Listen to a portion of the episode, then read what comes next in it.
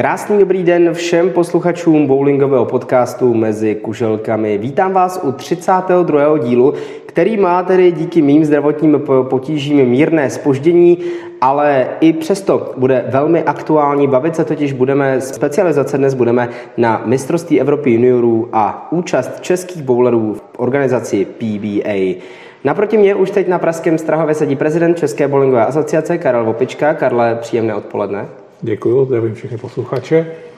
Jako první začneme právě tím mistrovstvím Evropy. Eh, podíváme se trošku do historie. Od jakého roku se vlastně Češi účastní mistrovství Evropy juniorů? Tak začneme zase těmi vzpomínkami jako vždycky. Dobře, tak jako pamětník můžu říct, že první mistrovství Evropy, které se účastnili naši, naši junioři, bylo v roce 2008 v Helsinkách.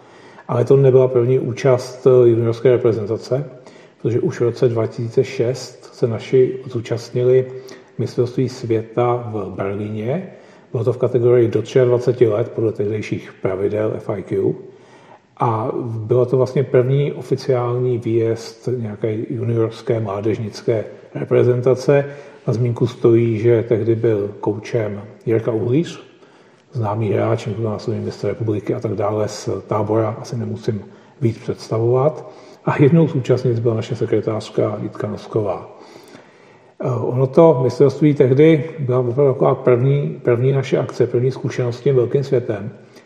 A hned vlastně si vyžádala nějakou naší zásadní akci. A to vlastně bylo poznání, že se to nedá dělat na koleně, že opravdu ta práce s mládeží musí mít nějakou koncepci, musí mít nějaký smysl, musí mít nějaká pravidla. A vlastní výjezd prostě není, není o tom sebrat eh, šest nebo osm nejlepších dětí a odjet s nimi na Evropu. Takže vlastně to iniciovalo tahle ta naše účast, eh, to, že jsme eh, oslovili tehdy Jacka Edelara z Holandska, eh, který přijel, stal se prvním potom trenérem té nové mládežnické reprezentace od roku 2007.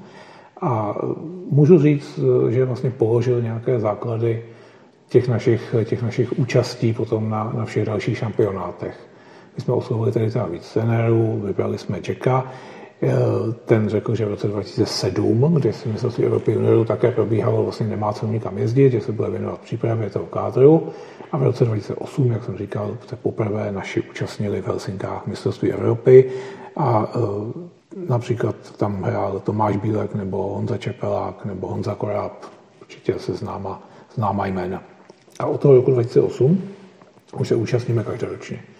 Takže od roku 2008, když si spočítat, mám pocit, že letos to je 15. nebo 16. 15. protože jsme měli covidovou pauzu, účast na mistrovství Evropy. Ještě když tomu doplním, jestli bys mohl vysvětlit divákům FIQ, co to tehdy znamenalo. A ah, FIQ, to je, to je vlastně eh, organizace, která spojuje bowling a kuželky, to Světová federace eh, bowlingu a kuželek, která se vlastně přetransformovala během let v dnešní IBF, International Bowling Federation.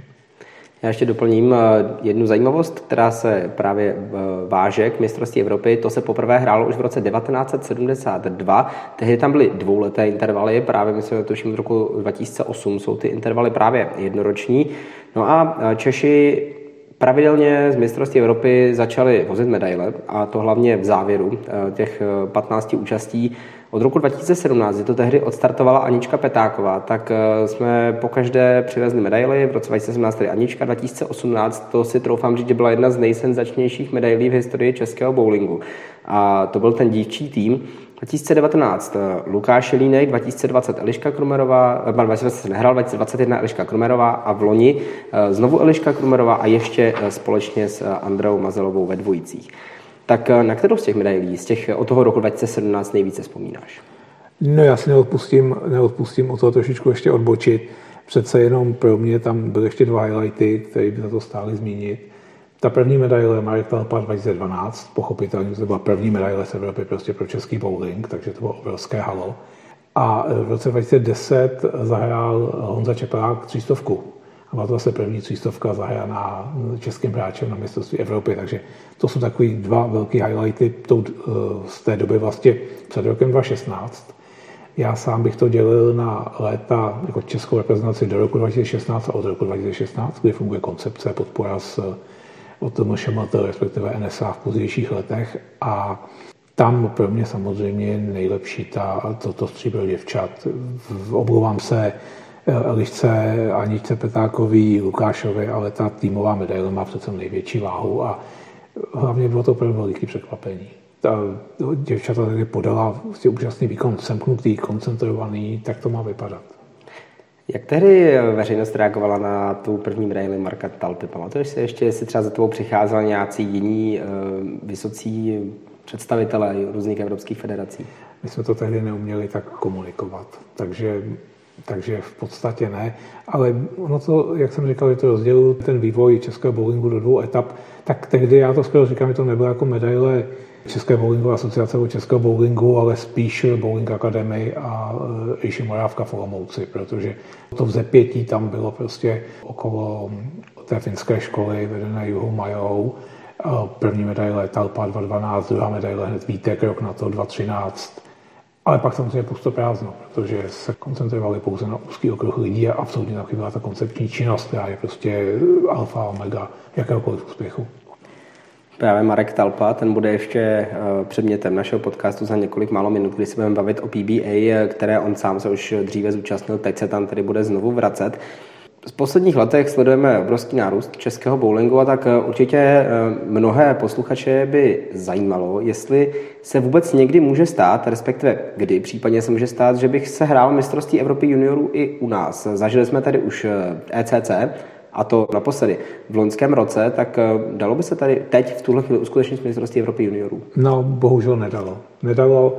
My jsme v minulosti vyvinuli velkou míru snahy o toho sem dostat, dokonce i eh, by nám eh, Evropská federace velmi ráda přidělila, protože má výbornou zkušenost s těmi ETCčky, ví, ví o tom, jak, jakým způsobem tady u nás pracujeme ale my jsme limitováni velikostí centra. Prostě podmínkou pro pořádání takové akce je centrum s minimálně 24 dráhami, protože jde o to, že část těch dráh ještě musí být připravené jako náhradní, takže nejde o to, že by se hrál na všech, takže ani Brno, které má prostě 20 dráh, nesplňuje. Zkoušeli jsme získat výjimku, zkoušeli jsme navrhovat třeba prodloužení o jeden den harmonogramu toho šampionátu, které by prostě umožnilo nám hrát na 18 dráhách, kde dráhy by byly rezervní, ale prostě přesto, přesto nejel vlák a Evropská federace nechce vlastně měnit ty zaběhlé postupy, ten harmonogram, ten datum nebo tu, ten, tu časovou náročnost toho, toho šampionátu.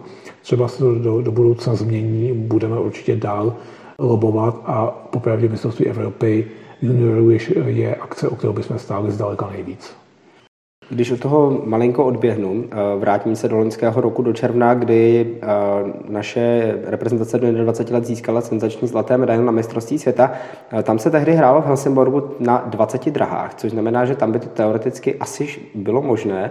Nebylo by třeba dobré začít s něčím podobným, anebo třeba s Evropskou bowlingovou tour, která se také hraje na těch menších centrech, které by třeba umožnily i větší zájem ze strany nějakých potenciálních investorů? Mm, no to je trošku jinak. Tak zaprvé to mistrovství světa v Helsingborgu vlastně bylo první, který se hrál Bakerem. Pro pořádání mistrovství světa musí pořadatelská země složit kauci, myslím, že je to v současné době 100 000 dolarů, což je pro nás absolutně nemyslitelná částka. Pro srovnání to ECC stojí 2000 euro, jo? to je prostě 50 na podstatě. A co se týče EBTček, tak ty jsou na soukromých, na soukromých, eh, na bázi prostě soukromých pořadatelů. Je vidět, že u nás, když máme dlouhou zkušenost s pořádáním, ať už to byla Oček Open, Karla Kutiny, ať už je to Motiv Open Ivana Brojana Brně, tak stejně tam prostě není šance eh, dosáhnout těch finančních, těch finančních podmínek, které si ten organizátor EBT klade. Takže je to všechno o penězích. No a když se podíváme tedy na tu možnost, říkal si, že je potřeba minimálně 24 drah, existuje v současné době jakýkoliv alespoň náznak nebo spekulace o projektu, že by něco takového mohlo v Česku vzniknout? Já bych řekl, že to je velmi spekulací a zbožného přání. Jo. My se snažíme získat finanční prostředky, scháníme vhodné místo, máme nějaké projekty předpřipravené, Máme projekt společně s kuželkami. V Praze je skupina podnikatelů, která se angažuje v tom, že by chtěla takové centrum zafinancovat nebo prostě pomoct jeho vzniku. Ale nejhorší je, že ta, ta doba teď tomu příliš nenahrává. Pozemky v Praze jsou velmi drahé, stavební práce taky a je, jenom když spočítáš vlastně jako finanční návratnost té investice, tak je to v podstatě téměř, téměř eh, nehratelná záležitost. Uvidíme, kam se ta situace vyvine v následujících letech. Doufejme, že se vyvine pozitivním směrem a doufejme, že tomu budou dále pomáhat skvělé úspěchy českého bowlingu. Já když se posunu už k tomu letošnímu mistrovství Evropy, věřím tomu, že jsme nějakým způsobem zaobalili ten eh, úvod eh, tímhle způsobem. Každá reprezentace asi není jenom eh, na trenérovi, respektive ta nominace do ní. Tak jak následně probíhá třeba ještě to schvalování reprezentace? Probíhá vůbec? No samozřejmě, tak my máme koncepci reprezentace, která je na webu. Každý si ji může přečíst a celý ten rozhodovací proces probíhá v současné době pro dospělou reprezentaci i juniorskou reprezentaci podle stejného schématu. A ten je takový, že o té nominaci rozhoduje tedy trenér, předloží komisi pro reprezentaci, která je, myslím, 11 nebo 12 člená v současné době.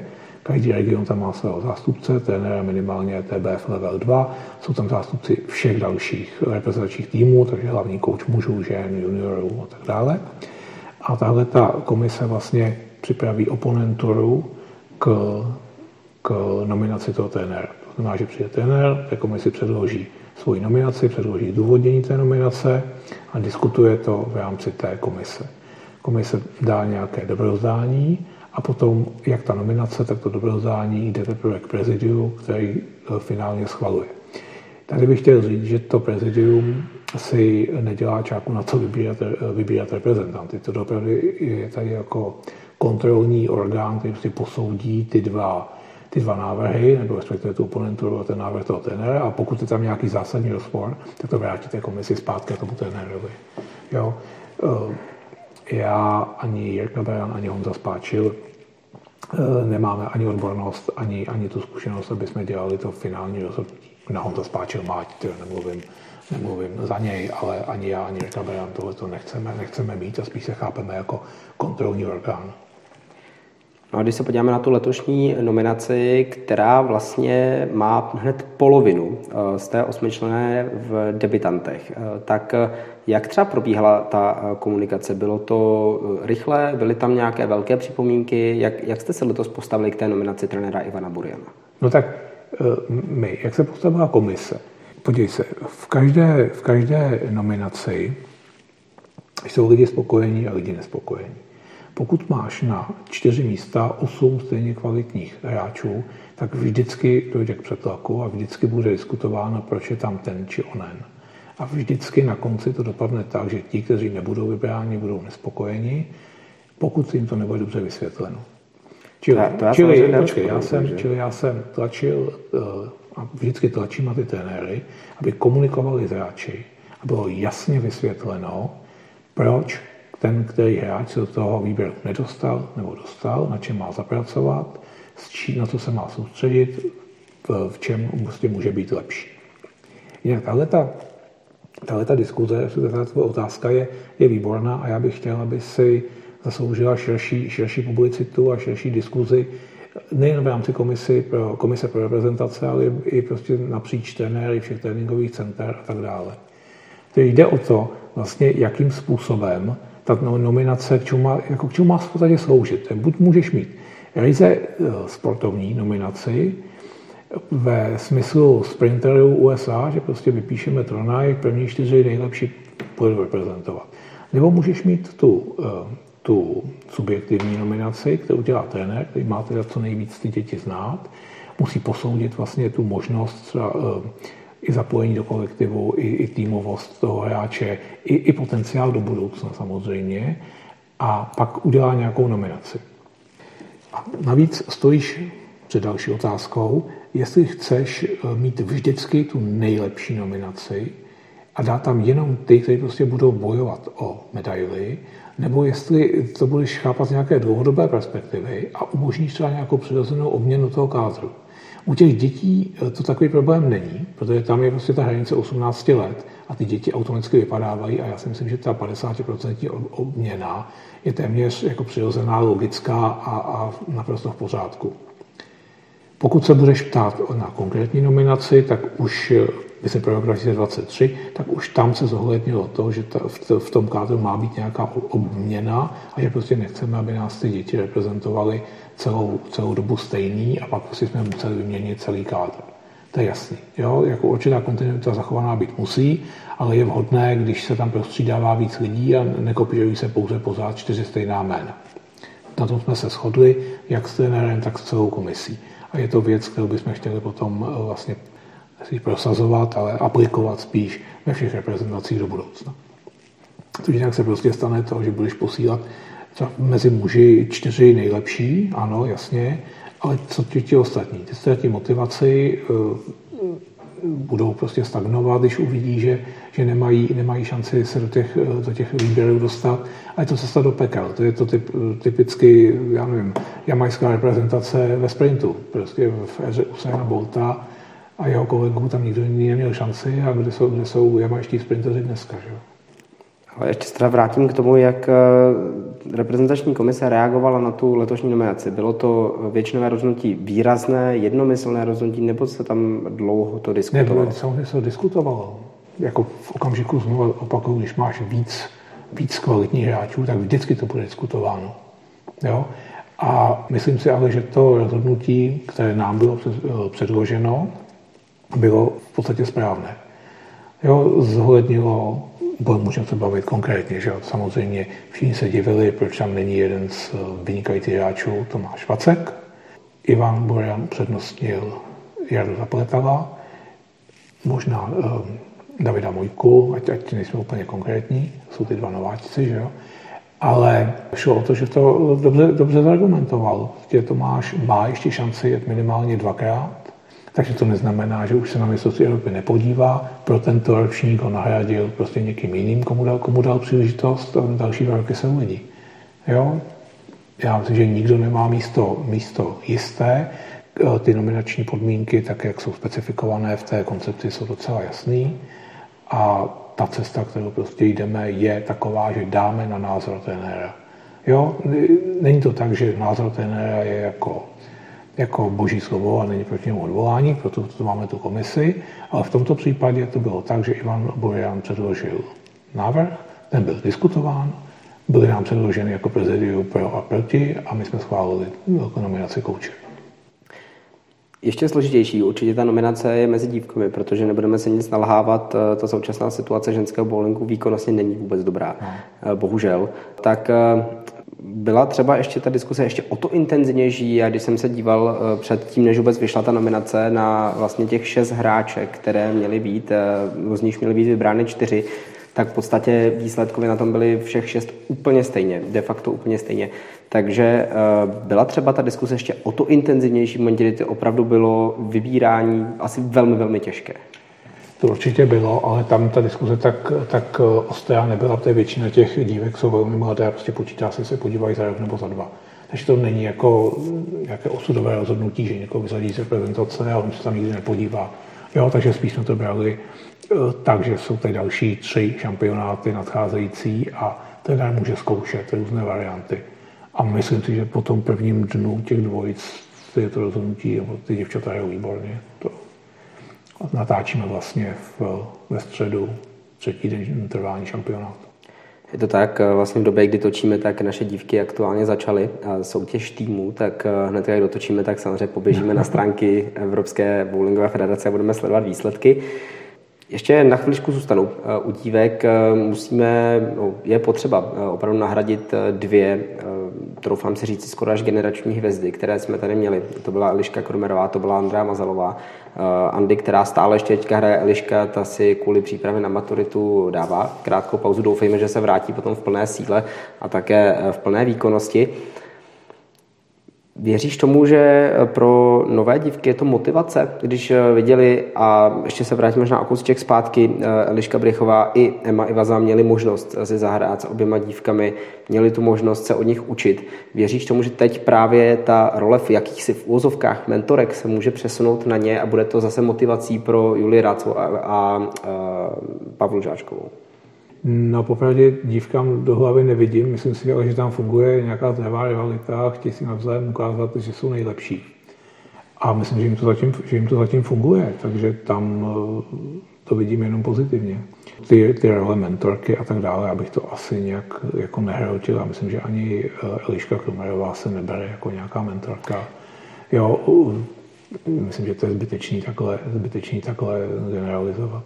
No, já jsem asi úplně se vyjádřil trošku špatně, myslel jsem mentorky, myslel jsem té zkušené hráčky, která je možná, která je schopná předávat ty zkušenosti z těch evropských turnajů někam zase dál. Určitě, určitě. Já si myslím, že v každém týmu, když si pak najdete lídr, který prostě v okamžiku, kdy se třeba přestane dařit, tak prostě za velký jdeme na to, tak to určitě neudiskutovatelné, určitě jak Andrea, tak Eliška to umí, jo? To, je, to je bez debat.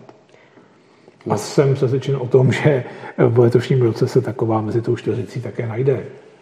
No my tomu věříme samozřejmě taky a doufejme, že eh, právě tato mistrovství nám pomohou najít a v úsovkách si vyšlechtit nové Elišky Krumerové, nové, nové Andrej Mazalové a pokud se posuneme zase dál, tak eh, nové Petry Otec Hanzlovské, nové Kateřiny Beštové a podobně.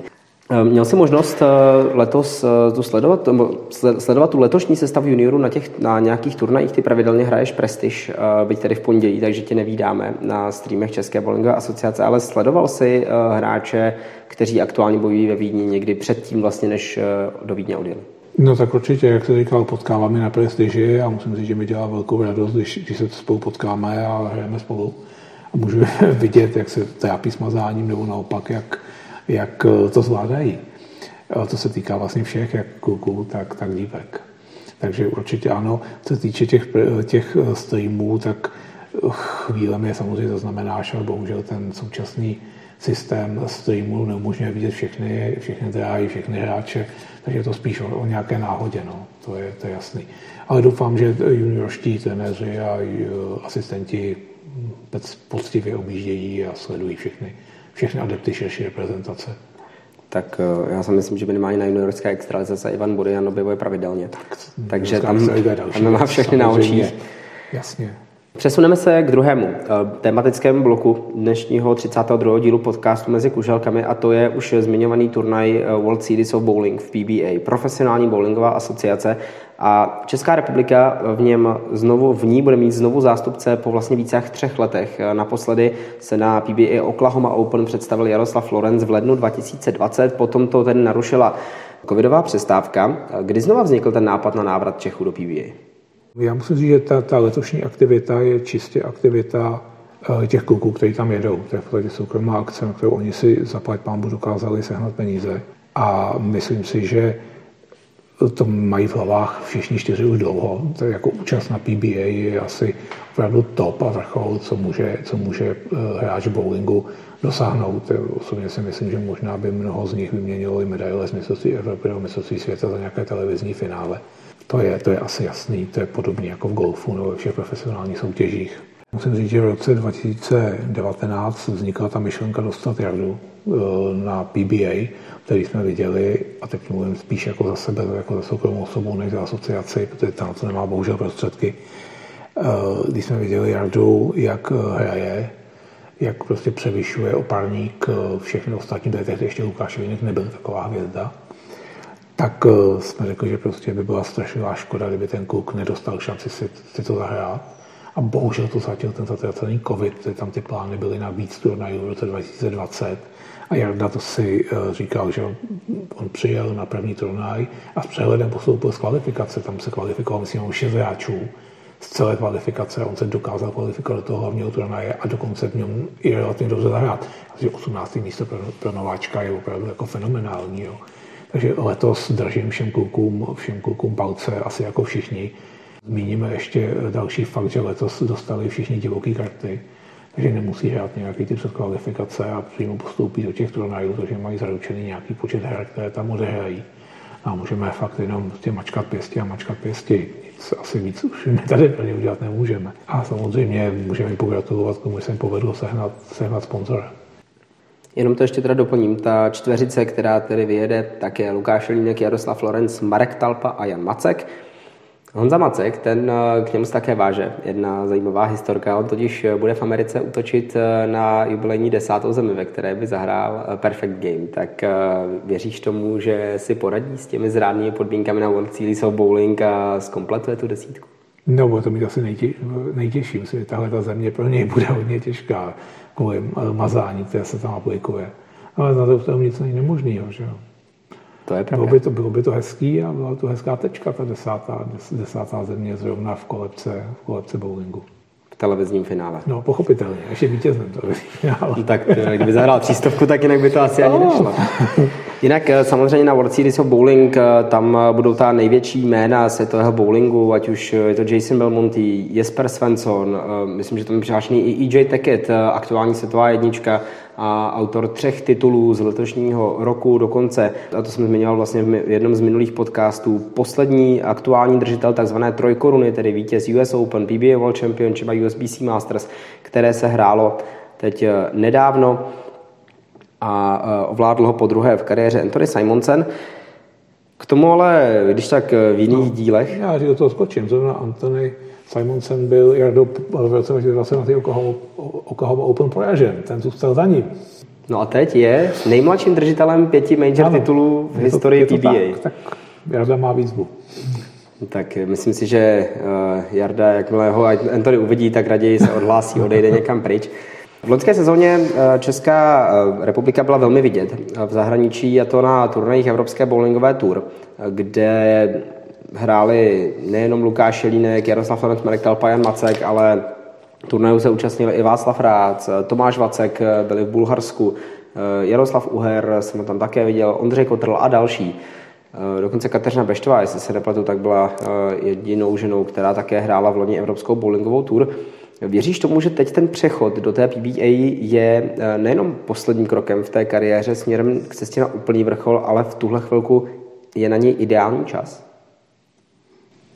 No, já si myslím, že to je skoro poslední čas, než ideální čas. Já myslím, že Marek Talpa, Honza Macek i Jarda Lorenz už si PBA měli zkusit dávno. No. Kdyby nebylo covidu, tak samozřejmě bych je tam rád viděl už před nějakýma dvěma, třema lety. Druhá věc, druhá věc samozřejmě jsou ty finance, které bohužel, bohužel jsou alfou a omegou všeho. V jakýkoliv, jakákoliv bowlingová akce, jakákoliv účast na ní je prostě neskutečně drahá a nechci si stěžovat, ale přestože náš loňský rok byl zdaleka nejlepší, jak si sám poznamenal, těch medailí je tolik, že málo nedokážeme spočítat, tak eh, podpora od Národní sportovní agentury loni pro oblast reprezentace byla nulová. Doslova nula. Jo. Vždycky jsme dostávali aspoň něco, aspoň pár set tisíc, jsme mohli sanovat prostě startovné, dopravu, ubytování účastníků na akcích, ale oni to byla čistá nula a všichni se modlíme, aby to letos bylo lepší. Tak doufejme, ale ještě se zastavím u toho posledního jména, které si zmínil Lukáš Línek. Věříš tomu, že v jeho 19 letech je ideální už přejít do Ameriky na nejtěžší turné na světě? Mm, já myslím, že ano. Já myslím, že ano, ale v okamžiku, kdy tady vyhraje sedm prestiží z osmi, tak já si myslím, že by časem ztratil motivaci, respektive měl by to tak, že se od něj čeká pouze vítězství. Bowling jako sport není úplně spravedlivý, ta štěstěna tam prostě je. Eh, určitě pro ostatní hráče je obrovskou motivací ho zkusit porazit, to je vidět. Eh, naopak jeho ještě baví pořád těm útokům odolávat, ale myslím si, že i přes to mládí uh, už na PB jako čas má. Jo, jak, jak mentálně, tak, tak technicky, takže uvidíme. Fakt opravdu jsem zvědavý na to, jak, jak to tam zvládnou ty turnaje. Tak eh, to jsme určitě všichni velmi zvědaví. Jenom eh, ještě možná jedna věc, a to je trošku mimo, se teď dostanu od české reprezentace. Nevím, jestli jsi to zaregistroval na World Series of Bowling, se chystá něco podobné, podobný jako je Weber Cup. Bude se hrát souboj Ameriky proti světu. Tak eh, jak ty vnímáš tenhle ten eh, trošku jiný formát? Eh, vím, že jsme se kdysi dávno spolu bavili, že něco podobného se chystalo i v Česku. Nevím, jak to je tady s tím aktuálně. A na to se asi teďka úplně nebudu zaměřovat, zůstaneme v té PBA. Jak se ti líbí, že PBA přinesla nějakou změnu toho formátu, že to nebude jenom souboj vlastně jeden proti jednomu v krát 390, ale bude to i trošku zpestřený program a opravdu souboj Američanů proti světovému týmu? No, já si myslím, že PB hlavně je show. A tohle je další, další díl do toho eh, pucle té velké show a rozhodně eh, američani chtějí vidět prostě střety Evropa, svět, Evropa, svět, USA, eh, Evropa, USA a tak dále. Takže určitě je to krok správným směrem, určitě to dokáží hodně medializovat a pro naše hráče to může být taky obrovská šance se tam aspoň dostat. Jo? Já myslím, že tam jeden, jeden hráč, a kolik, kolik eh, lidí za, za svět tam je v tom výběru 4-6. Já mám pocit, že už ten tým je vybraný a bohužel to je zatím no, bez tak, českých hráčů. No tak to je to zase věc eh, do nějaké blížší budoucnosti. Na podzim Weber Cup. Přesně tak. Hlavně se, hlavně se ukázat. Musí u, nás, musí u nás ten svět víc a víc vědět a je pravda, že ten svět eh, jako amatérského v úvozovkách bowlingu, což je třeba mistrovství světa, mistrovství Evropy a té profesionální tury je trošku odlišný. Znovu bych to přirovnal ke golfu, znovu bych to přirovnal k dalším, dalším disciplínám, jezdectví a tak dále. Je pravda, že v PBA jsou ty prize money mnohem štědřejší. Například vítěz US Open i USBC Masters si viděl něco přes 2 miliony korun, 100 tisíc dolarů, takže tam už je to o dost veselější, nějaký 2,2 milionu. To je pro český bowling skoro až nepředstavitelná částka jako taková sama o sobě. Je to nějaká polovina, polovina celého rozpočtu zhruba? No, tak méně. nějak, tak bych to viděl. Takže uvidíme, třeba, třeba Lukáš něj vyhraje, něco, něco se podělí s Českou bowlingovou asociací.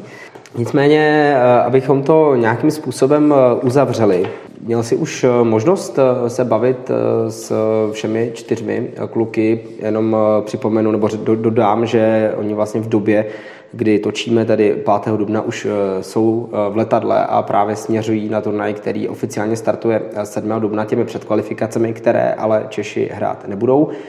Měl jsem možnost mluvit celou tou čtveřicí předtím, než ještě nasedla do letadla?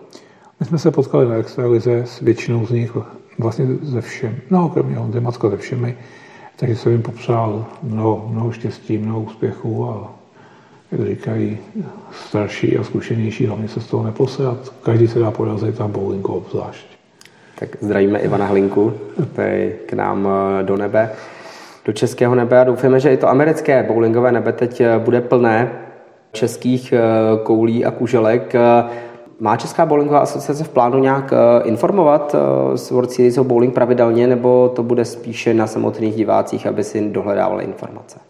No já myslím, že nějaké informace určitě o našich eh, se dozví na, na webu a dozví se na našich sociálních sítích. To určitě budeme postovat eh, příspěvky, jakým způsobem se jim daří. Eh, nějaké obširnější zpravodajství ale nebude. Určitě tam budou linky, včetně toho, že se dá zaplatit Zimbabwe TV v nějaké relativně nízké částce a je možné sledovat online přenosy z těch, z těch, těch třech akcí, který, kterých se kluci účastní. Link potom eh, najdou všichni naši posluchači na webu České bowlingové asociace. No já určitě nějaké obšírnější zpravodajství připravím taky, tak já vás budu doplňovat tak eh, s tím, co budete, eh, co budete přinášet. Kdybys ty měl pro kluky vyslovit, nechci říct úplně přání, ale nějakou jednu podporující větu ještě předtím, než začnou hrát, třeba si nás poslechnou i z Ameriky, jaká věta by to byla? No, co bych, co bych jim popřál, co bych jim vzkázal? Bych jim vzkázal jednu věc, každý se dá porazit každý, včetně všech mistrů PBA, bowling je o tom, o konkrétním místě, konkrétním čase, konkrétním mazání a každém hodu, každé kuželce popřeju trošku štěstí, až budou mít strike, 9 dost strike, tak aby místo toho měli tři strajky. Věříme, že nejenom vy, ale že třeba i nějací při dobrém výsledku potenciální sponzoři se budou moci zapojit. Taky na úplný závěr ještě jenom v krátkosti nějaká historie PBA, ať to máme trošičku více zarámované. Ta profesionální bowlingová asociace vznikla už v roce 1958. Tehdy ji založil Edward G. Elias, dnešní člen síně slávy PBA. A bylo to tak, že on kdysi dávno našel na turnaj 33 hráčů, kteří mu věnovali na založení asociace 50 dolarů a od roku 1959 se poprvé hrálo. No a úplně prvním vítězem se stal američan Lou Campy. No a poté to eh, velmi, velmi rychle vyrostlo. V 60. letech eh, už se pravidelně hrálo více jak 30 turnajů za sezónu. Eh, zeštědřili se také prize money, kdy se dokonce potom začíná nabízet i prémie, a to 10 000 dolarů za televizní Perfect Game, tedy za, tu, za ten 300-bodový nához. No a dnes, už jsem to zmiňoval, vítězové turnajů, těch major turnajů se přijdou na více než 2 miliony korun. O všech ostatních českých účastí jsme mluvili, tím bychom tedy mohli pro dnešek ukončit díl speciálně věnovaný mistrovství Evropy juniorů, které eh, můžete sledovat eh, na stránkách EBF, eh, EIC a také České bowlingové asociace, kde jsou všechny odkazy, které je potřeba mít a potřeba sledovat. No a od nás s Karlem už to tedy pro dnešek všechno. Karle, děkuji, že jsi s námi našel čas. Já děkuji za pozvání. No a další díl, ten už běžně bude opět 15. v měsíci, 15. dubna se tedy můžete těšit na další pokračování podcastu Mezi kuželkami. Dosáhneme Kristových let 33, tak věřme, že ten díl bude veselý a že třeba bude i nějaký medailový ale na to si ještě musíme počkat. Fanděte našim nejenom v Americe, ale také ve Vídni a poslouchejte podcast Mezi kuželkami. Od nás je to už pro tuto chvilku vše. Mějte se krásně a za zhruba 10 dní zase naslyšenou.